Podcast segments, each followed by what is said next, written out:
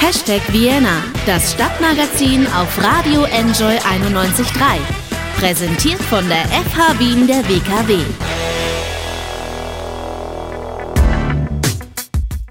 Es ist mal wieder Montag geworden, der Tag in der Woche mit dem wahrscheinlich schlechtesten Image. Das will ich hier aber nicht so stehen lassen. Der Montag ist nämlich eigentlich ziemlich leiwand, weil da gibt's Hashtag Vienna jede Woche. Und damit herzlich willkommen in der Sendung. Mein Name ist Anna Moore und ihr hört Enjoy einundneunzig Komma drei Hashtag Vienna, das Stadtmagazin. Ein Thema treibt Wien ja um dieser Tage. Ja, natürlich, Corona und Ampelfarben, aber davon spreche ich jetzt eigentlich gar nicht. Ich meine natürlich die Wahl, die da auf uns zukommt. Am elften Oktober werden in Wien ein neuer Landtag bzw. Gemeinderat sowie neue Bezirksvertretungen gewählt. Es geht um die Zukunft der Hauptstadt. Es geht für den amtierenden Bürgermeister Michael Ludwig von der SPÖ auch ein bisschen darum, sich im Amt mal bestätigen zu lassen. Bei der letzten Wahl zweitausendfünfzehn war ja noch Michael Häupl unser Bürgermeister. Es geht auch um die Frage, gibt es eine Weiterführung von Rot-Grün in Wien, die seit zehn Jahren mittlerweile gemeinsam regieren. Es geht um die Frage, werden wir nach der Wahl auf einmal mehr Parteien im Landtag bzw. Gemeinderat sitzen haben? Es treten da ja doch auch diesmal welche an, die es jetzt beim letzten Mal so und in dieser personellen Konstellation noch nicht gab. Und da bleibt es natürlich spannend, ob diese die fünf Prozent Hürde schaffen werden.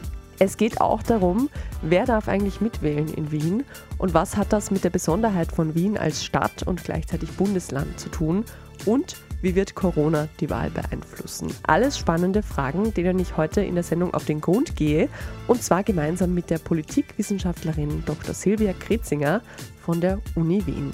Die hören wir gleich im Interview, vorher zum Einstimmen ein bisschen Musik von Wiener Blond, Der letzte Kaiser. Du bist keine Stadt, eigentlich bist du ein Museum.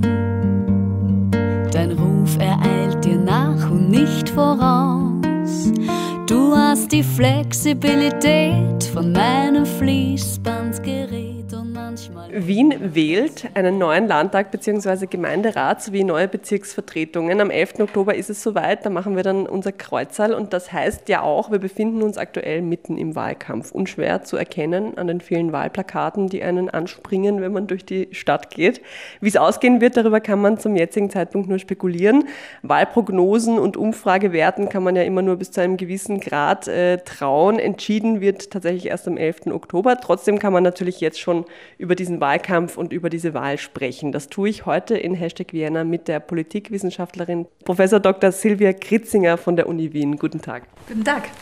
Fangen wir vielleicht mit einem Rückblick an. Jetzt zuletzt gewählt wurde in Wien zweitausendfünfzehn. Damals kam die regierende SPÖ, damals noch mit äh, Michael Häupl als äh, Bürgermeister auf neununddreißig Komma fünf Prozent der Stimmen. Zweitstärkste Partei war damals die FPÖ mit rund dreißig Prozent der Stimmen. Nach der Wahl gab es dann in Wien die Weiterführung der rot-grünen Koalition. In fünf Jahren äh, ist viel passiert, kann viel passieren. Wovon würden Sie denn sagen, war diese vergangene Amtsperiode geprägt? Was waren die großen Themen in Wien? Neben den Themen gab es vor allem mal auch äh, Veränderungen im Personal. Also mhm. einerseits, äh, dass eben der langjährige Bürgermeister äh, Michael Häupl zurückgetreten ist und äh, eben mit Michael Ludwig äh, ein neuer Bürgermeister installiert worden ist. Aber auch bei den Grünen kam es eben zu Veränderungen von Maria Vassilakou hin zur Birgit Hebein. Also das sind sicherlich Aspekte, die diese Wahl äh, anders machen, beziehungsweise äh, auch Themen gewesen sind, die in Wien diskutiert worden sind. Aber es gibt dann natürlich auch nochmal andere Themen, ähm, die da äh, teilweise sehr stark im Fokus gestanden sind, wie zum Beispiel das Krankenhaus Nord, was immer wieder äh, diskutiert worden ist. Andererseits natürlich auch Fragen der Integration und der Migration. Hier gab es immer wieder sozusagen Diskussionen zwischen Bund und eben auch äh, der Stadt Wien in Bezug auf Mindestsicherung, wie man äh, damit umgeht. Und natürlich jetzt in den letzten Monaten einfach ganz bestimmend das Corona-Thema. Am elften Oktober wählen wir, wie gesagt, neu. Der Wahlkampf ist im vollen Gange. Der Endspurt liegt aber noch vor den Parteien. Was kann man denn jetzt schon über diesen Wahlkampf zweitausendzwanzig in Wien sagen? Lässt sich da schon etwas ausmachen? Zurzeit ist es noch verhalten, würde ich mal sagen. Natürlich hat das etwas damit zu tun, dass jetzt erst die Schulen gestartet sind, dass die Leute wieder zurückkommen aus dem Urlaub. Das heißt, es hätte auch nicht besonders großen Sinn gemacht, den Wahlkampf, den Intensivwahlkampf recht viel äh, früher zu starten, als das, äh, das nun der Fall ist. Jetzt kommt so langsam in Fahrt mit den Plakatserien. Äh, da war immer schon ein bisschen in den Auseinandersetzungen zwischen den Parteien oder zwischen Bund und äh, eben der Stadt Wien in den In den letzten Monaten, wo eben sich gegenseitig einige Schuldzuweisungen gemacht worden sind. Aber bisher ist der Wahlkampf noch verhalten, aber das wird sich in den nächsten Wochen sicher sehr, sehr stark verändern. Noch haben nicht alle Parteien, das ist mir aufgefallen, Wahlplakate überhaupt. Also es gibt einige kleinere Parteien, die noch keine, H C Strache hat zum Beispiel, noch keine, ist mir noch keines untergekommen bisher. Wir haben heute den fünfzehnten September, kann sich natürlich in den nächsten Tagen bis zur Ausstrahlung noch ändern, aber bisher habe ich noch keins gesehen. Es ist natürlich so, dass die Plakate da großen Parteien, wobei groß jetzt auch eher Neos und ja. äh, eben Grüne umfassen, ähm, das Stadtbild dominieren, mhm. ähm, wobei, äh, glaube ich, hier manche Parteien aktiver sind als andere äh, sind, also die ÖVP-Plakate oder auch die Neos-Plakate oder die Grün-Plakate sind viel, meines Erachtens, mhm. aber das kann mich jetzt auch persönlich täuschen, stärker als die SPÖ-Plakate äh, vorhanden, aber es, man muss auch dazu sagen, und das darf man nicht äh, vergessen, Wahlkampf ist ja auch auch ein eine Geldfrage. Das heißt, wenn ich sozusagen keine Ressourcen zur Verfügung habe, jetzt nicht nur geldmäßig, sondern auch im Sinne von wegen, dass ich Personal et cetera zur Verfügung habe, dann werde ich mir auch schwerer tun, in diesem ganzen Wahlkampfgeschehen mit verschiedenen Plakaten, Interviewserien et cetera eingreifen zu können. Und das sind kleine Parteien natürlich im Nachteil. Was sind denn aus Ihrer Sicht bisher die großen Themen? Also natürlich Corona ist klar, aber kann man sonst welche benennen, die den Wiener Wahlkampf thematisch aktuell ähm, ja, da die Richtung vorgeben? Corona ist zurzeit einfach das Thema, was angesichts der Tatsache, dass wir gerade von äh, Gelb auf Orange gesprungen sind, weniger überraschend ist, weil das ja doch Auswirkungen haben könnte, auch wenn wir noch nicht genau wissen, welche Auswirkungen es haben wird, jetzt auf die Schule, auf die Arbeit, äh, auf das Verhalten im öffentlichen Raum et cetera. Aber ansonsten wird natürlich ein Thema sein, oder das lässt sich auch schon ein bisschen absehen, ähm, von wegen Migration und Integration, also äh, einerseits mit dem Finger drauf zu zeigen von Seiten von der ÖVP, dass zu wenig im Sinne von Integration gemacht worden ist und dass Integ- äh, Migrationsfragen in der Stadt Wien als solches aufgegriffen und umgesetzt äh, werden könnten. Dann gibt es natürlich die jetzigen Regierungsparteien, die darauf pochen, was sie alles geleistet haben, gemacht haben, äh, was jetzt wirtschaftlich oder äh, im Sinne von Umweltschutz als solches sind. Das sind jetzt ganz klassische Arten von Wahlkämpfen, dass die Regierungsparteien sich darauf konzentrieren, zu zeigen von wegen, was haben wir alles gemacht, wie gut haben wir das gemacht, sonst äh, kriegen wir mehr oder weniger die Zustimmung für das, was wir in den letzten fünf Jahren alles gut gemacht haben, und die Oppositionsparteien natürlich die Aufgabe haben, zu zeigen, was ihrer Meinung nach nicht funktioniert hat und was anders gemacht werden sollte. Kommen wir kurz zu den WählerInnen. Es gibt auch diesmal wieder viele ErstwählerInnen, also Jugendliche, die vor dem elften Oktober sechzehn geworden sind, und diese Äh, vor allem die jungen WählerInnen gehören ja auch vielleicht gerade zu der Bevölkerungsgruppe, die durch Corona so ein bisschen verschärfte Zukunftsängste hat. Haben Sie das Gefühl, dass diese jungen Leute angesprochen werden im Wahlkampf oder auch mit den Wahlprogrammen, und vielleicht, wenn ja, von welchen Parteien denn?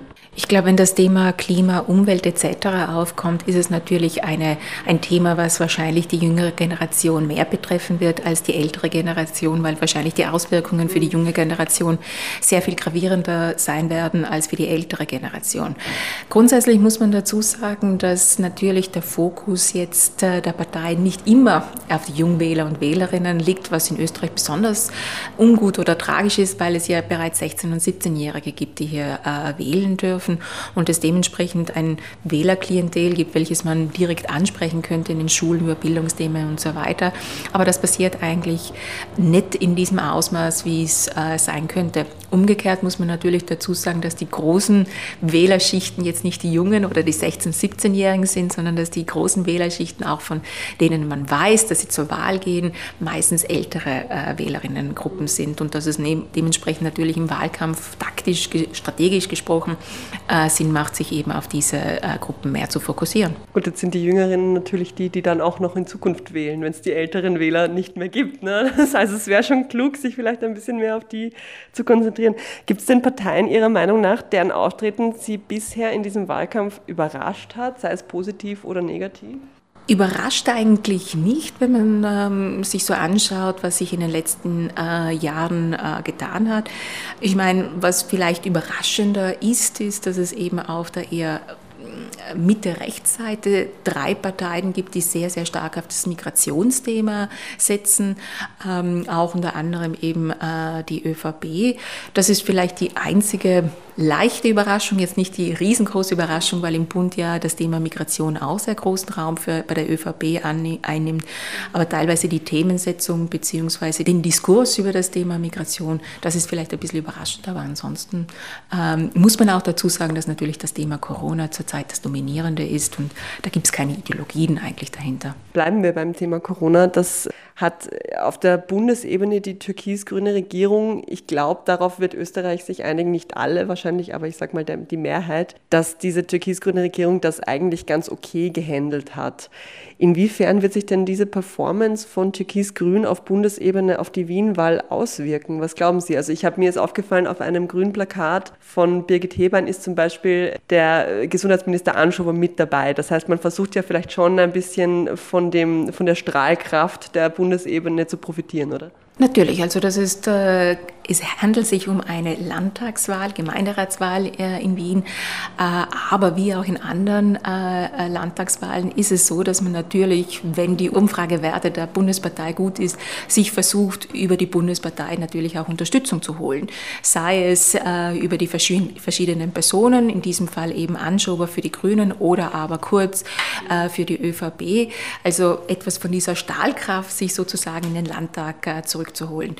Ähm, aber ich glaube, es geht hier schon auch nochmal um Wien-spezifische äh, Themen äh, und äh, eben was äh, in Wien getan wird oder was in Wien getan wurde, also in der Vergangenheit und zukunftsorientiert. Aber wenn Wenn möglich, wird es wahrscheinlich natürlich äh, ein Zusammenspiel zwischen Bund und Land geben. Auf Bundesebene, wenn wir da noch kurz bleiben, hat die SPÖ ja, ähm, ja befindet sich ein, ein bisschen in der Krise, sagen wir es mal vorsichtig. Äh, in Wien ist sie, hat sie auch bei der letzten Wahl ein nicht so, also schon noch die meisten Stimmen bekommen, aber das, glaube ich, zweitschlechteste Wahlergebnis eingefahren. Ähm, jetzt ist es aktuell so, dass die SPÖ in Wien, so ist zumindest mein Eindruck, sehr viel Wahlkampf einfach auf die Figur Michael Ludwig konzentriert oder einfach sich fokussiert im Wahlkampf auf, auf die Figur Michael Ludwig. Reicht das denn oder muss die SPÖ sich Sorgen machen? Also Sorgen machen ist wahrscheinlich zurzeit ein bisschen schwierig zu beantworten, weil man noch von den Umfrageergebnissen her keine wirklichen Aussagen machen können, wie sich das tatsächlich am Wahltag geben wird. Dafür ist noch zu viel Zeit dazwischen. Zurzeit schauen die Umfrageergebnisse nicht äh, schlecht aus, aber der Fokus ist einfach dadurch gegeben, dass man einfach äh, vermitteln möchte Stabilität. Die Stadt äh, geht's gut, ist eine der lebenswertesten Städte. Äh, Jetzt schneidet sie auch noch im Klimaranking gut ab und so weiter. Und dass man diese Stabilität, diese Politik sozusagen in einer Person symbolisiert und gerne weiterführen möchte. Es wird sich dann zeigen, wie sehr das irgendwie in der Person Michael Ludwig als solches sich symbolisiert. Aber natürlich sind die Themen eindeutig die wichtigeren in der Wahlentscheidung und nicht so sehr die Person. Ähm, seit zehn Jahren gibt es in Wien Rot-Grün. Auf der Bundesebene, haben wir ja vorhin schon gesagt, ist es ja momentan türkis-grün und jetzt hat man, man hatte leicht das Gefühl, im Sommer gab es diesen, diese Zusammenarbeit in, in der inneren Stadt, im ersten Bezirk mit den verkehrsberuhigten Zonen, wo türkis und grün gemeinsame Sache gemacht haben. Kann man das als äh, vorsichtiges Fühlerausstrecken äh, interpretieren, dass vielleicht äh, Die, die ÖVP auf, auf Landesebene versucht, sich so ein bisschen den Grünen anzunähern, sodass man vielleicht in Wien irgendwann auch, dass es vielleicht in Wien irgendwann auch zu Türkis-Grün kommen könnte? Oder ist das noch außer Frage mit dieser Wahl jetzt? Also ich glaube, dass das bei dieser Wahl keine äh, wirkliche Option sein wird. Ich glaube, inhaltlich würden die Grünen in Wien sicherlich lieber mit der SPÖ zusammenarbeiten. Sie stehen sich in äh, Sachfragen, sie stehen sich ideologisch sicherlich näher, als das zwischen der ÖVP und äh, der, ähm, den Grünen der Fall ist. Das zeigt sich durchaus auch bei den Migrationsfragen, bei den Migrationsthematiken, die zurzeit im Bund diskutiert werden und wo äh, sozusagen die Grünen ja mit schweren Schlucken Dinge aus Koalitionsräson äh, akzeptieren. Also in, nur weil man sozusagen ein Thema gemeinsam, äh, noch dazu ein sehr begrenztes Thema gemeinsam erarbeitet und jetzt versucht umzusetzen, äh, würde ich noch kein Zeichen sehen, dass es dann auch für andere inhaltliche Zusammenarbeiten gut passt. Die ÖVP, bleiben wir da noch kurz, hat momentan sehr gute Umfragewerte in Wien. Bei der letzten Wahl äh, sah es da noch ganz anders aus. Gernot Blümel tritt als Spitzenkandidat an in Wien. Wie viel hat denn diese, dieses Umfragehoch momentan mit Blümel selbst zu tun? Oder ist das auch wieder die, die Bundesebene, die da so ein bisschen abfärbt? Also was man nicht vergessen darf, ist, Sie haben es eh schon äh, zu Beginn erwähnt, äh, dass die FPÖ bei der letzten Wahl äh, dreißig Prozent äh, der Stimmen erhalten hat. Und nach Ibiza und verschiedenen anderen ähm, Affären sozusagen die FPÖ eindeutig an Stimmen verloren hat, zum Beispiel bei der letzten Nationalratswahl und das wahrscheinlich auch bei der Wienwahl der Fall ist. Das heißt, hier gibt es doch einen erklecklichen Anteil von Stimmen neu zu verteilen. Also Wähler, Wählerinnen sind auf der Suche nach neuen Parteien und dementsprechend werden natürlich bestimmte Parteien, je nachdem, welches Thema für welche äh, Wähler und Wählerinnen wichtig ist, davon profitieren. Ist es eher sozusagen das soziale, ökonomische, ähm, dann wird es wahrscheinlich eher die SPÖ sein, die davon profitiert. Also diese Wähler, Wählerinnen kriegen, setzen eben Wähler und Wählerinnen mehr auf das Migrationsthema, wird, wird wahrscheinlich die ÖVP davon äh, mehr haben. Also insofern würde ich sagen, hier haben wir etwas damit zu tun, dass wir einfach ein riesengroßes Wählerpotenzial haben, welches durch die Krise der FPÖ neu verteilt werden muss. Jetzt gibt es äh, neun Parteien, die diesmal antreten. Man könnte sagen, die Parteienlandschaft hat sich ein bisschen ausdifferenziert. Statt der FPÖ am rechten Rand gibt es jetzt, Sie haben es vorher schon gesagt, drei Mitte-Rechts-Parteien mit, dem, mit der Liste Strache, der FPÖ und der ÖVP. Links gibt es äh, die Linkspartei und die SÖZ neu. Was kann man über diese neue Parteienaufstellung sagen? Ist das nur meine, meine, äh, also mein Eindruck, dass sich das ausdifferenziert hat? Oder ist es tatsächlich so? Also es gab immer schon äh, den Fall, dass mehrere Parteien äh, angetreten sind. Äh, man denke an die Nationalratswahl, man denke an die Nationalratswahlen zweitausendsiebzehn oder früher, dass es da auch Parteien gab, die angetreten sind, teilweise bundesweit, teilweise regional, ähm, äh, mit eigenen äh, Listen et cetera, aber halt eine vier Prozent Hürde im nationalen äh, Wahlkampf und jetzt eben bei der fünf Prozent Hürde dann gescheitert sind.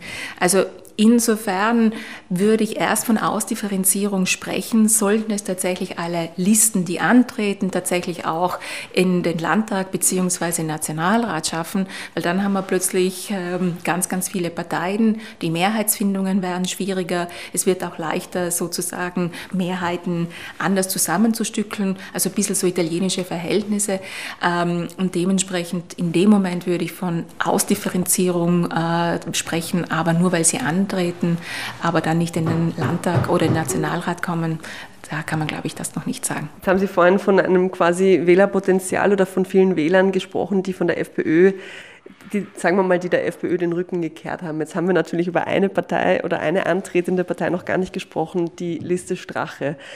Der H C Strache ist wahrscheinlich die umstrittenste Person in diesem Wahlkampf. Lange war nicht klar, tritt er an, tritt er nicht an, jetzt tritt er an. Wird er profitieren von dieser, also werden die FPÖ-Wähler denn nicht in der Mehrheit zu ihm wechseln anstelle von der ÖVP? Wie sehen Sie das? Hat er überhaupt Chancen, die fünf Prozent Hürde zu knacken? Wie ist da Ihre Einschätzung? Also ich muss mich da jetzt ein bisschen auf die Umfragen, die ich in den Medien lese, stützen. Und es könnte sich haarscharf ausgehen, aber es könnte sich haarscharf auch nicht ausgehen. Also das, glaube ich, wird die große Frage am Wahlabend dann sein, hat er es geschafft oder nicht? Und wenn er es sozusagen geschafft hat, dann hat er sicherlich von den ehemaligen FPÖ-Wählern und Wählerinnen sehr viel rekrutieren können. Also insofern ist es wahrscheinlich die große spannende Frage mit der Hürde, ob es schaffen wird oder nicht.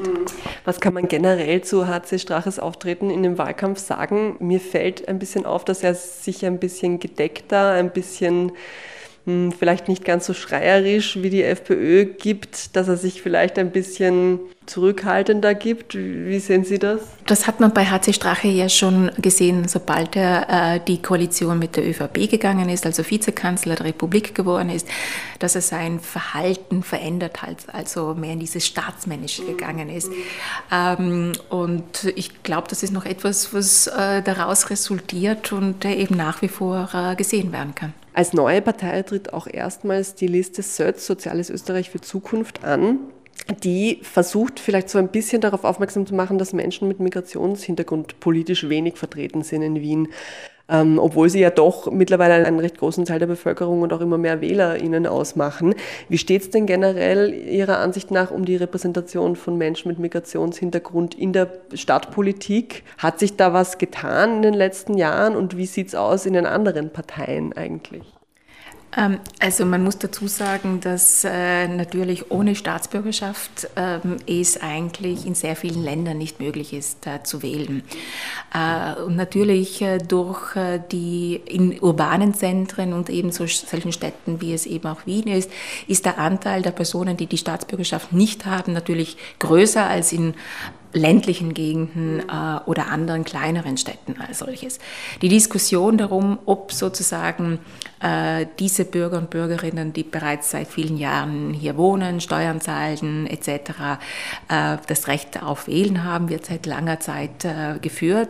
Wir wissen auch auf der anderen Seite, dass äh, diese Diskussion auch äh, vermehrt geführt wer- wird aus zwei Gründen. Einerseits, weil eben Österreich die Doppelstaatsbürgerschaft als solches nicht erlaubt, was in anderen Ländern sehr häufig äh, der Fall ist. Ähm, und andererseits, weil eben dann die Staatsbürgerschaft selber zu erwerben ja nicht ganz einfach ist, also mit sehr großen Hürden äh, als solches verbunden ist.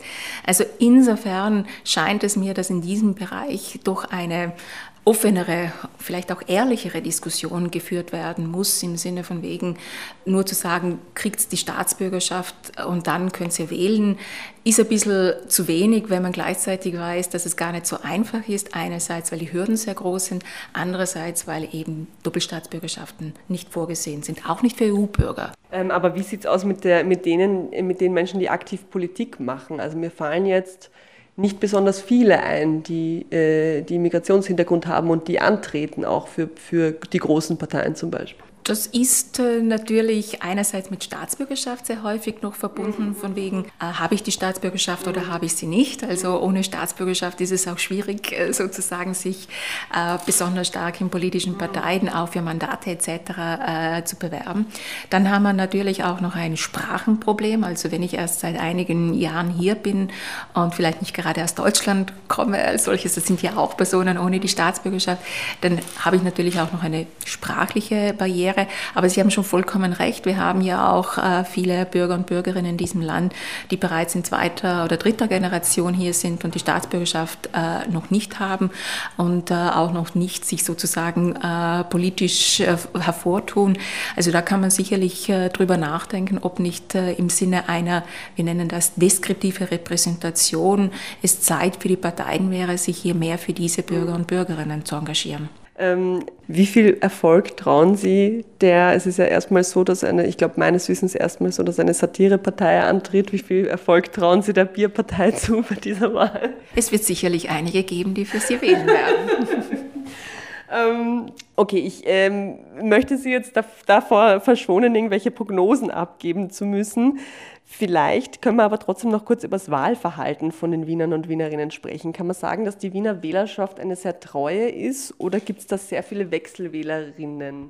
Ich glaube, das hat mit Wien relativ wenig zu tun, sondern wir sehen einfach, dass wir hier über die Generationen hinweg Veränderungen haben. Also früher war das Wahlverhalten sehr treu. Man hat einmal eine Partei gewählt und hat sie immer gewählt. Und wir sehen, dass die Gruppe von Wählern und Wählerinnen, die volatil, also von einer Partei zur anderen zwischen zwischen zwei Wahlen, zwischen unterschiedlichen Wahlen äh, wählen, sehr, sehr viel größer wird. Das ist, das sind wir durchaus Altersunterschiede, also ältere Wähler und Wählerinnen sind treuer, jüngere sind sehr viel flexibler in ihrer Wahlentscheidung, wobei es jetzt nicht besonders häufig vorkommt, dass man die ideologischen Grenzen komplett überspringt, also dass man plötzlich von Grün auf FPÖ geht oder umgekehrt. Gibt es natürlich auch einige Fälle, aber ist jetzt nicht unbedingt der Standard. Also es gibt Flexibilität, hauptsächlich in den ideologischen Blöcken als solches, und äh, da unterscheidet sich Wien nicht von den anderen.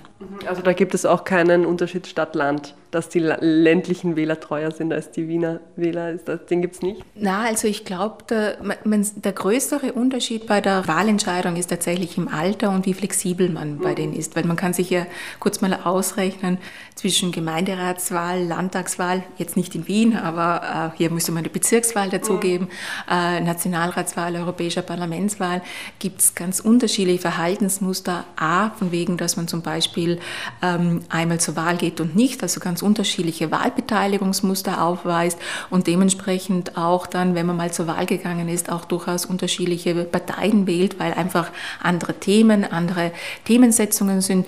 Äh, vielleicht ganz kurz darauf hinweisen, dass Bürgerlisten zum Beispiel bei Gemeinderatswahlen im ländlichen Raum sehr häufig auch sehr stark sind, die aber dann im äh, Nationalratswahlkampf oder aber auch bei der E B keine Rolle spielen.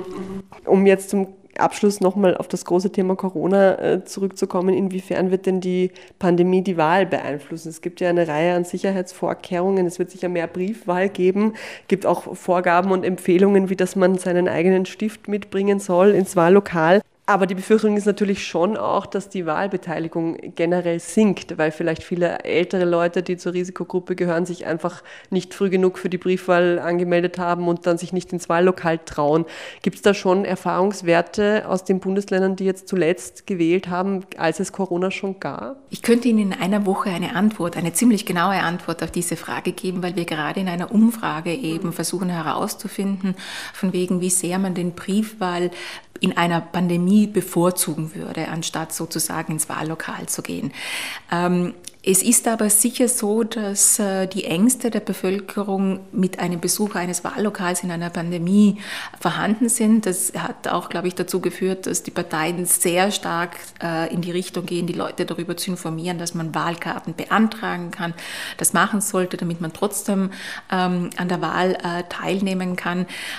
Also das hat sicherlich ein bisschen einen Einfluss, und dementsprechend versucht man eben die Wahlbeteiligung als solches über diese Briefwahl nach oben zu kriegen. Kriegen. Grundsätzlich muss man aber schon dazu sagen auch, dass wir, dass das Thema Wahlbeteiligung bei Landtagswahlen, Gemeinderatswahlen in den letzten Jahren, Jahrzehnten immer ein Thema gewesen ist, weil wir eben äh, sehen, dass das bei diesen Wahlen immer mehr und mehr zurückgeht. Ähm, Vorarlberg dieses Wochenende ist auch so ein schönes Beispiel diesbezüglich, aber nicht nur, aber besonders vielleicht durch die Pandemie, aber dass hier wir sozusagen immer das Problem haben, dass die Leute nicht so zu diesen Wahlen äh, hingehen, als es bei zum Beispiel der Nationalratswahl der Fall ist. Bei der letzten Wahl in Wien waren es, glaube ich, so um die fünfundsiebzig Prozent. Ist das schon niedrig oder ist das eh noch okay? Das kommt darauf an, aus welcher Perspektive Sie das mhm. betrachten. Wenn Sie das aus einer historischen Perspektive betrachten, dann wird Ihnen jemand sagen, ja, im Vergleich zu den siebziger, achtziger Jahren ist es wenig für Wien. Wenn Sie das aus einer Länderperspektive betrachten, dann wird Ihnen ein Amerikaner sagen, das ist fantastisch äh, als solches, weil die haben sehr viel niedrigere äh, Wahlbeteiligungsraten. Umgekehrt gibt es dann Länder wie Belgien, wo es eben die Wahlpflicht gibt. Für die ist es dann wiederum sehr wenig, wenn fünfundzwanzig Prozent ihrer Wähler, obwohl es eine Pflicht gibt, nicht zur Wahl gehen mhm. würden. Also insofern ist es immer eine schwierige Diskussion, ist es viel, ist es wenig. Als solches, man freut sich immer, wenn es mehrere sind, weil man eben möchte, dass die Personen sich für ihre Zukunftsfragen äh, äh, entscheiden, mitmachen und auch, um eben sicherzustellen, dass man die Interessen und die Personen gut repräsentiert, und wer nicht zur Wahl geht, ist natürlich danach nicht repräsentiert. Hoffen wir, dass trotz Corona die Wahlbeteiligung hoch ist in Wien. Vielen Dank, Frau Professor. Danke Ihnen.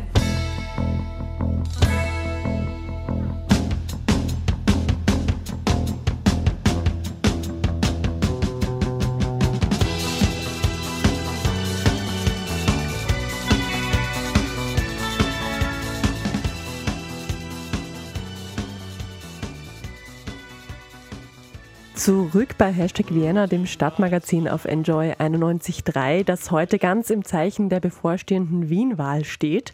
Am elften Oktober werden in der Stadt ein neuer Gemeinderat sowie neue Bezirksvertretungen gewählt. Von wem eigentlich? eine Million einhundertdreiunddreißigtausendzehn WienerInnen sind wahlberechtigt und werden am elften Oktober an die Wahlurnen gebeten.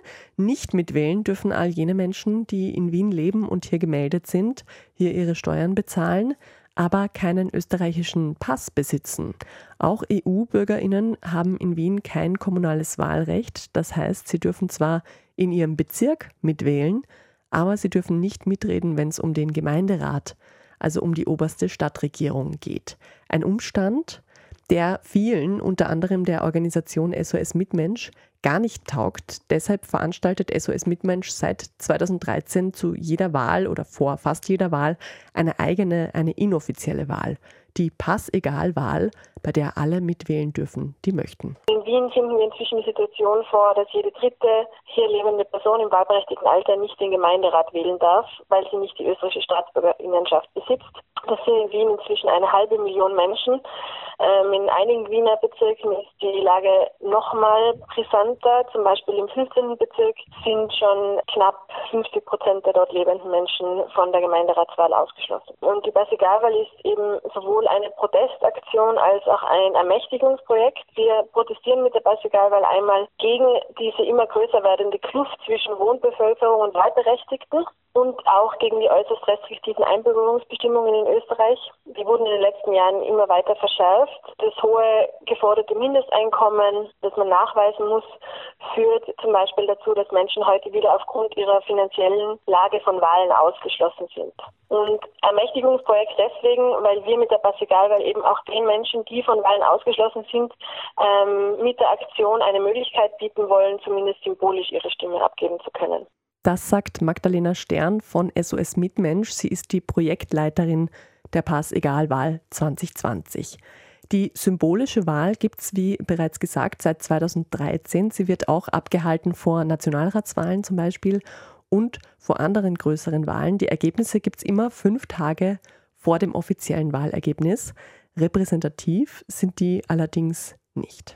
Diese Gruppe von Menschen, die ausgeschlossen ist, also es passiert eher, dass die für einen Diskurs missbraucht werden, der oft auch rassistische Züge annimmt. Und dann wird darüber gemutmaßt, was sie wohl wählen würden, wenn sie denn dürften. Und damit werden Ängste geschürt, ganz gezielt. Und dabei weiß man das eigentlich gar nicht so genau, wie diese Menschen wählen würden, wenn es eben keine Daten gibt.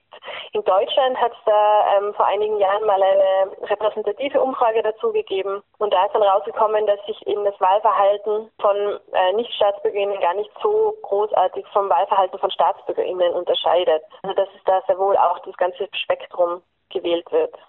Gewählt wird bei der Pass-Egal-Wahl zwar auch das gesamte Spektrum, also zum Beispiel waren zweitausendneunzehn bei der symbolischen Wahl zum Nationalrat wirklich alle Parteien auch vertreten im Ergebnis, aber muss man schon dazu sagen, mit sehr anderer Gewichtung, als es dann in der offiziellen Wahl der Fall war. Die Grünen kamen dabei auf über fünfzig Prozent, die ÖVP nur auf eins Komma siebenundvierzig Prozent, nicht repräsentativ, wie gesagt. Gesammelt wurden die Stimmen zur Pass-Egal-Wahl bisher immer an einem Tag, an einem Ort, sowie auch bei der offiziellen Wahl. Heuer gibt es natürlich auch bei der Pass-Egal-Wahl einige Änderungen, erklärt Magdalena Stern. Aufgrund der Covid neunzehn Pandemie haben wir heuer auch ein bisschen ähm, umschwenken müssen und sammeln heuer vor allem Stimmen bei Briefwahl und bei unseren Infotischen mit unserer mobilen Wahlkabine. Auf unserer Homepage w w w punkt s o s mitmensch punkt a t gibt es eine genaue Anleitung und ein Videotutorial dazu, wie die Briefwahl funktioniert. Und dort finden sich auch alle Termine und alle Orte, wo wir mit unseren Infotischen und unserer mobilen Wahlkabine in den nächsten Wochen Halt machen. Und es liegen auch an verschiedenen Orten in Wien Stimmzettel und Kuverts zur Mitnahme auf. Bis zum sechsten Oktober können alle, die mitwählen wollen, das über die beschriebenen Wege tun. Das Ergebnis soll es dann noch am selben Tag geben. Bleibt natürlich die Frage, nach sieben Jahren Pass-Egal-Wahl als Protestaktion, bringt's denn was? Tut sich was in der österreichischen Politik? Es gibt einzelne Parteien, die ähm, jetzt auch sagen, dass sie sich vorstellen können, dass zum Beispiel beim Staatsbürgerinnenrecht sich etwas verändern soll, ähm, Ermöglichung von Doppelstaatsbürgerschaften. Es gibt jetzt auch bei der Wien-Wahl Parteien, die sich für ein Wahlrecht für alle einsetzen. Also es ist auf jeden Fall stärker Thema dieses Mal. Wir hoffen, dass es jetzt nicht nur im Rahmen des Wahlkampfes für den Wahlkampf genutzt wird, sondern dass nach der Wahl dann auch tatsächliche, konkrete, lösungsorientierte Schritte gesetzt werden. Magdalena Stern von S O S Mitmensch zur Pass-Egal-Wahl im Rahmen der Wienwahl zwanzig zwanzig. Die Gruppe an Nicht-StaatsbürgerInnen, die am stärksten bei der Pass-Egal-Wahl vertreten ist, sind übrigens die Menschen aus Deutschland, die in Österreich leben. Prominenter Fürsprecher der Pass-Egal-Wahl ist ja auch der Kabarettist Dirk Stermann, bekanntlich auch ein Deutscher. Und ich habe hier in der Redaktion ja auch einen. Mein Kollege Michel Mehle kommt auch aus Deutschland und hat keinen österreichischen Pass. Wie er zu dem Thema Wienwahl und Mitbestimmung steht, darüber sprechen wir gleich.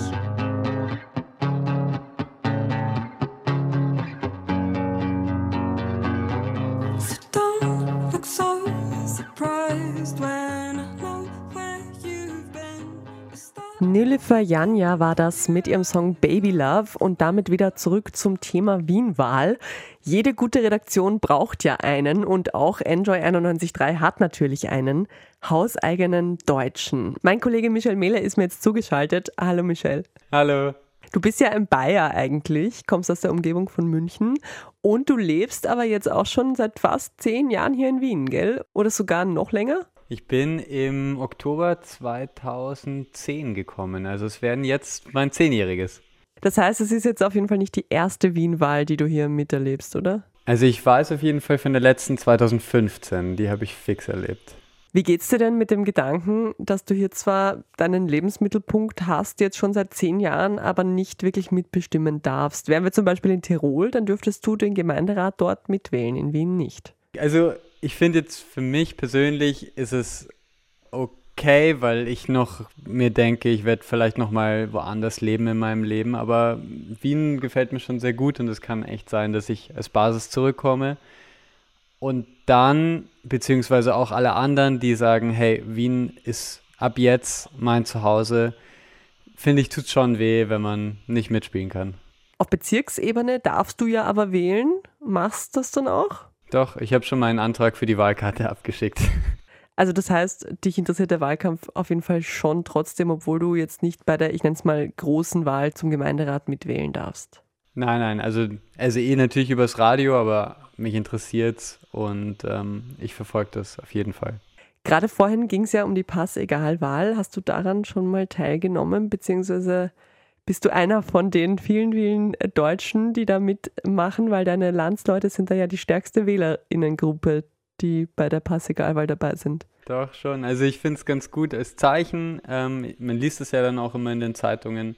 Und ich mag das schon einfach als Symbol, hey, da gibt's noch, ich meine, in Wien ist das wirklich, ich habe jetzt mit ähm, einer Redakteurin von Biber gesprochen und die hat mir gesagt, ein Drittel dürfen nicht mitwählen. Und das finde ich schon arg. Also da finde ich es auf jeden Fall wichtig, ähm, das einfach als Zeichen zu machen und wähle mit.